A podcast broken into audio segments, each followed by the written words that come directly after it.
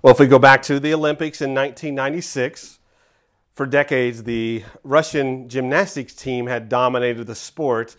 And the final round of the final day, the United States gymnastic team was just a fraction of a point ahead. And Kerri Strug was leading this team to victory. And she was getting ready to do the vault. She ran down the, the ramp, hit the vault. When she landed, she tore ligaments in her ankle and she fell. After her, a couple more people on her team fell. This gave an opening for the Russian team to take the lead. And it came down to needing Kerri Strug to do one more attempt. And again, she had torn the ligaments in her ankle. Her team said, We need you to do this. You have to do this. And it's fascinating to watch that video. You can watch as she hobbles up to the starting line to, to run down towards the ramp. She takes a deep breath. And when she lifts her head, her eyes have that focus. And of course, as history tells us, and we all remember, I'm sure, she runs down, hits the ramp, goes over the vaults, lands on one foot, and the world erupts. And she brings her team to the victory, and they win the gold.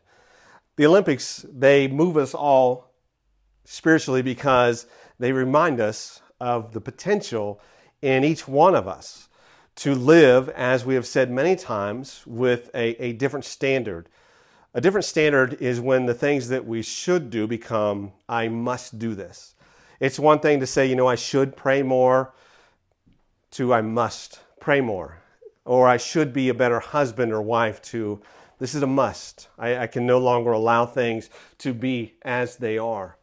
You know, Lee Jenkins, he played for the NFL for one year. He was injured at the end of that year which brought his career to a, a screeching halt. He said, You know, your career is over because you'll get a phone call and they'll say, Bring your playbook.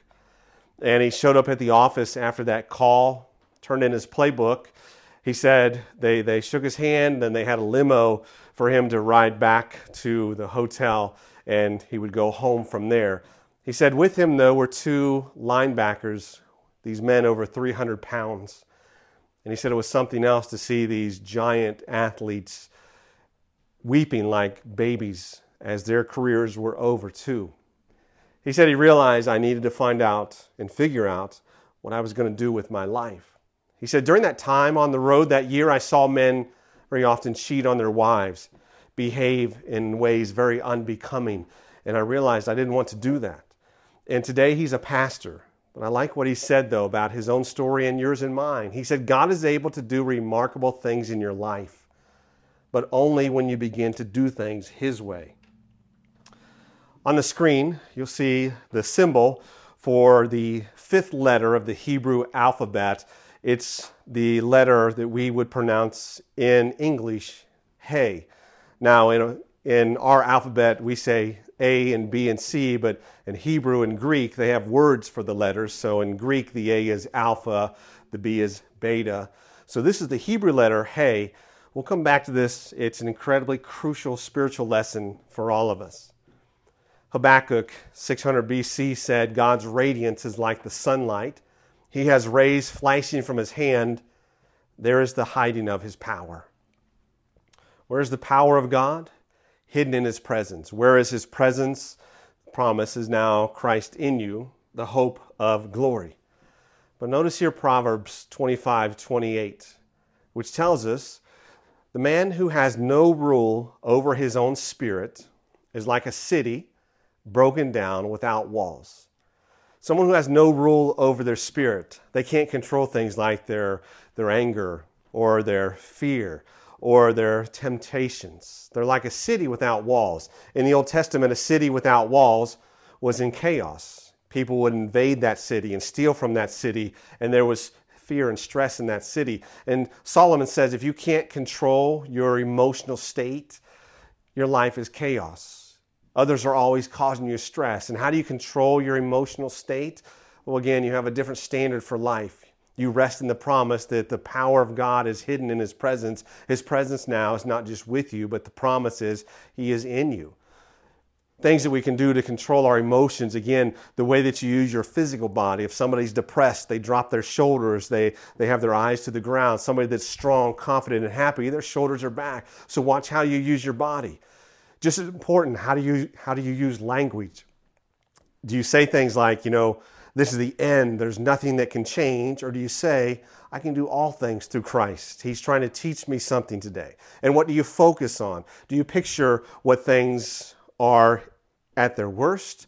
Or do you picture things as they can be, seeing them like Jesus taught us to see things from his perspective as finished and complete? We'll see an example of that here in just a moment. But as we've said before, the, the best definition of leadership and self leadership that I've heard is see things as they are, but not worse than they are. But we live in a culture that constantly magnifies negativity. You know, that's why it's important, like Jim Cenero shares, never allow anyone, no matter how much you respect them or how prominent they may be in your life, to define your destiny or to limit you to what place they see you in or how far you can go. Always a wonderful example of somebody that faced that, Colonel Sanders. When he retired, he didn't have enough money to support his family at the level he wanted, but he had this chicken recipe. He decided to sell that recipe for money. Now imagine this traveling the country, sleeping in his car. He went to 1,000 restaurants. Most people would not go to 10 and be told no. He went to 1,000 to sell the recipe. Nobody would buy it. So he finally just said, I'll open my own restaurant. And of course, he opened Kentucky Fried Chicken. You know, again, seeing things not as they are, or not worse than they are, but see things as they can be, and then make them as you see them. Notice John 14, verses we all know by heart. Jesus talking to the disciples says this Let not your heart be troubled. You believe in God, believe in me. The key word there, though, for us today is let let not your heart be troubled. That is a word of permission. You and I have control to give our heart to fear or to faith. We allow these things to come into our life, and Jesus says, Let not your heart be troubled. Don't be like that man Solomon mentioned who's like a city without walls because he can't control himself. Rather be strong and rest in faith and who you are in Christ. Notice here uh, a fascinating story, Luke chapter 6 Jesus here, we're told the Pharisees are watching everything happening and they're thinking very negative thoughts about what's taking place here. Luke chapter 6 says this Jesus went into a synagogue. He was teaching. A man with a crippled right hand was there. He said to the man with the crippled hand, Stand up here in the middle of everyone. The man got up and stood there.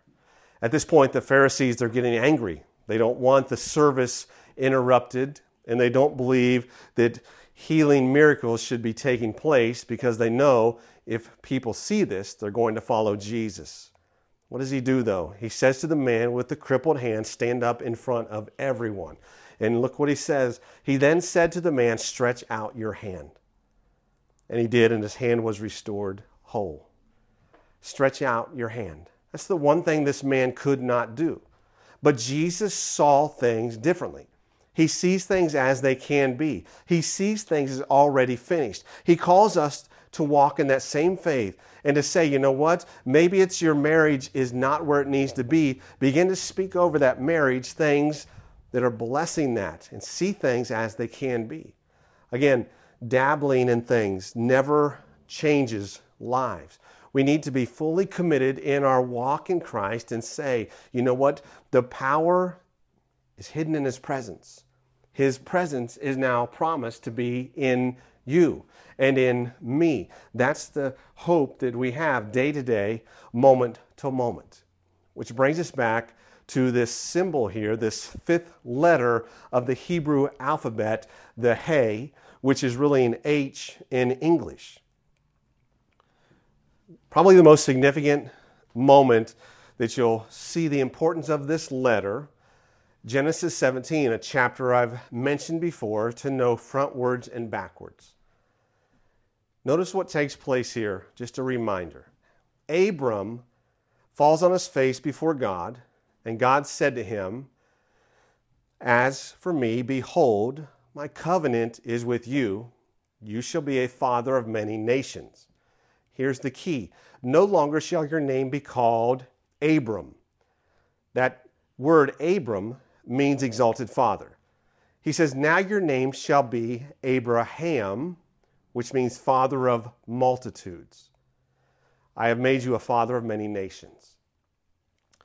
In the Hebrew here, Abram, the letter He was added to his name, and so we pronounce it then Abraham in English.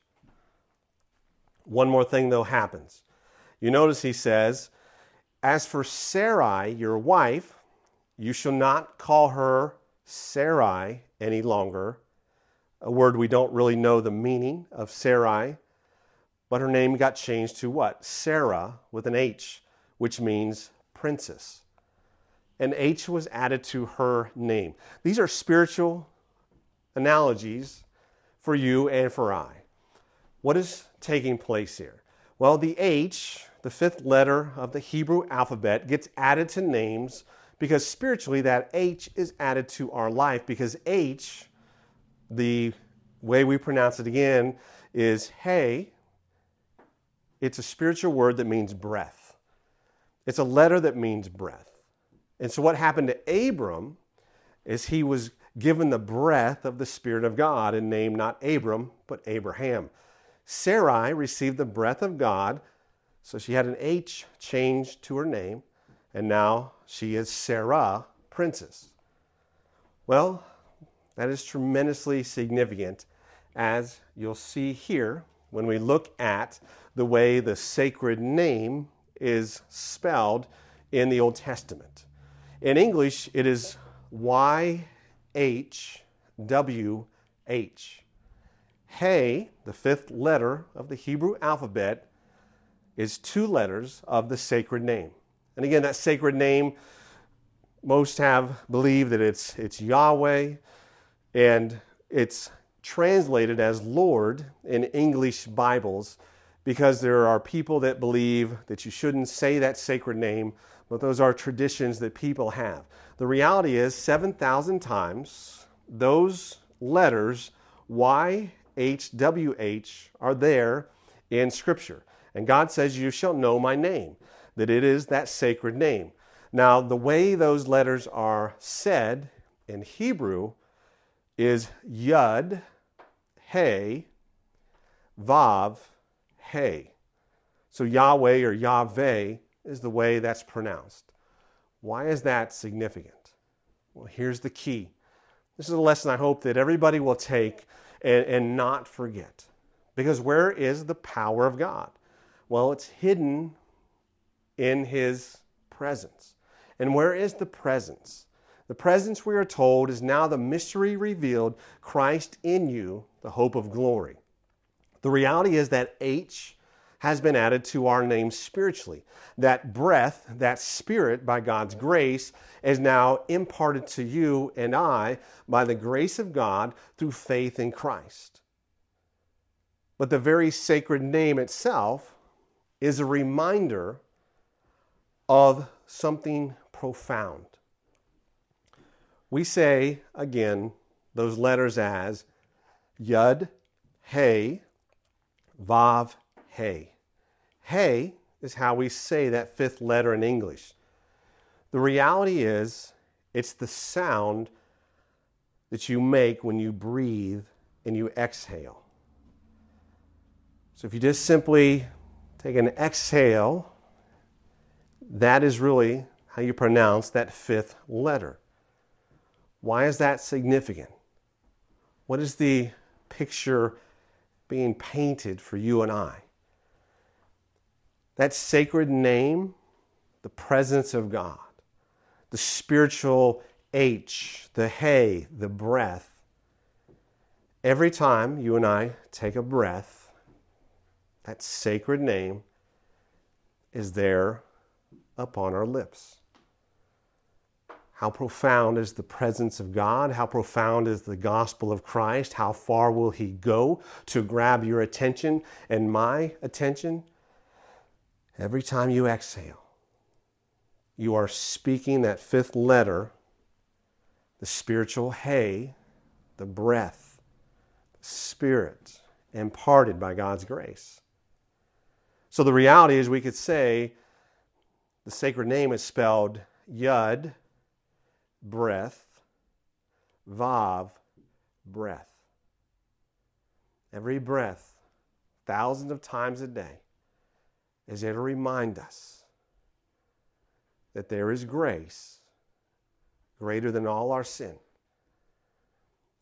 That there was a time in the past, we're told, when the Spirit of God was with people, but through Christ and his triumphant entry at the ascension into the heavenly court, poured out the Spirit. And now that Spirit, that H, applied to our life. And every time you and I take a breath, it's a reminder of that presence hidden now in you, in me. That's why the psalmist, Psalm 139, would put it like this Where can I go from your spirit? Where can I flee from your presence? If I ascend to heaven, you are there. If I make my bed in Sheol, the grave, behold, you are there. If I take the wings of the dawn and dwell in the remotest part of the sea, even there your hand will lead me. Your right hand will lay hold of me. Yud, Hey, Vav, Hey, Yud, breath, Vav, breath. Every exhalation, a reminder, His presence. What does that look like in spiritual living? Let me give you a profound story by Steve Shepard. 12 years old, he and his father went to a carnival. He said the people in front of us, very memorable, because there was a husband and wife, and there with them, eight children. He said, You don't see families that big. And he said, I don't know their story, but their clothes kind of battered. You could tell financially they were struggling. But he said they were so happy. And the husband holding his wife's hand. Me and my father behind them. They went to the ticket counter next. The man said, Tickets for me and my wife, our eight children. He said the clerk then told him the price. And the man said, Excuse me. She then repeated the price. He said you could just see the life drain from this man as his shoulders dropped and he was looking in his wallet. He said, without missing a beat, my father threw $20 on the ground, tapped that man on the shoulder, said, Excuse me, sir. I think you dropped your money. He said that man took that money, locked eyes with my father, grabbed his hand with tears, and said, Thank you, sir. He turned around, the children none the wiser, paid for the tickets, and off they went, excited. He said, That's not the end of the story, though. He said, My father and I did not go to the carnival. He said, Rather, we went back to our car. He said, That was our money for our tickets. He said, But here's the thing my father and I had the best time that night. We had the most wonderful day. Because he said there was nothing like watching a moment where, in living flesh, my dad could be the hands and feet of Christ, could bring the light into a situation that was becoming desperate, could give the love of God freely because freely he had received. And there in a moment, and there at a carnival, there in this quiet time, this unassuming place, I learned the power of God. It's hidden in His presence. Every breath, Yud, Hey, Vav, hey, thousands of times a day to remind us, just as David said, Where can I go from your spirit? Where can I flee from your presence? If I ascend to heaven, you are there. If I make my bed in Sheol, behold, you are there. If I take the wings of the dawn, if I dwell in the remotest part of the sea, even there your hand will lead me. Your right hand will lay hold of me. To begin to see things, not just as they are, but as they could be. Because the presence, now the breath of God, is in you, is in me.